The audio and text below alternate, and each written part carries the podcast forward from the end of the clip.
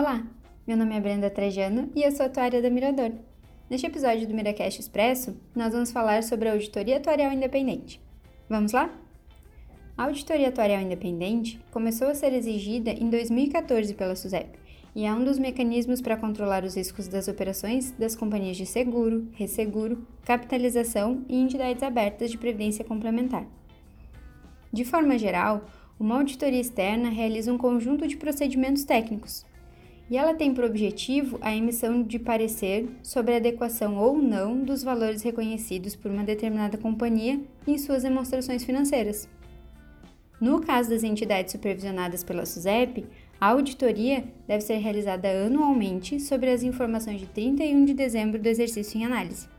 Ela deve seguir também os princípios atuariais divulgados pelo Instituto Brasileiro de Atuária, o IBA, por meio do Comitê de Pronunciamentos Atuariais, o CPA 002.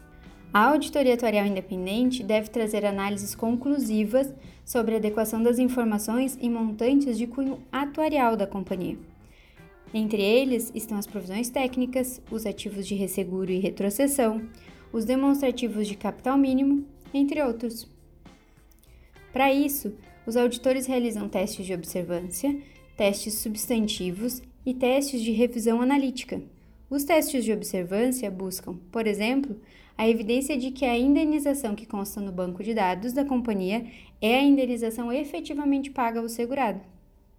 Já os testes substantivos nada mais são do que as análises dos montantes constituídos frente aos montantes efetivamente devidos. E os procedimentos de revisão analítica se referem aos recálculos realizados pelos auditores, como das provisões técnicas, por exemplo. Além disso, o atuário auditor independente deve estabelecer critérios de materialidade. A materialidade é o valor determinado pelo auditor que representa a relevância, a tangibilidade e a concretude dentro do contexto de uma companhia. Ela objetiva reduzir o risco de distorções dos saldos reconhecidos pela empresa. Assim, para cada auditoria, deve ser apurado o valor da materialidade conforme a realidade e a operação da própria companhia. Para finalizar, vale reforçar que a auditoria atuarial independente trouxe mais respaldo e confiança aos valores mensurados e reconhecidos no mercado segurador, de previdência aberta, de capitalização e de resseguro. O papel da auditoria atuarial independente é de somar as demais medidas de controle e de linhas de defesa da companhia.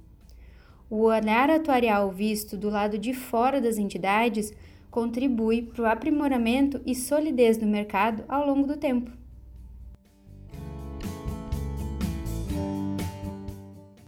Esse foi o Miracast Expresso. Até o próximo episódio.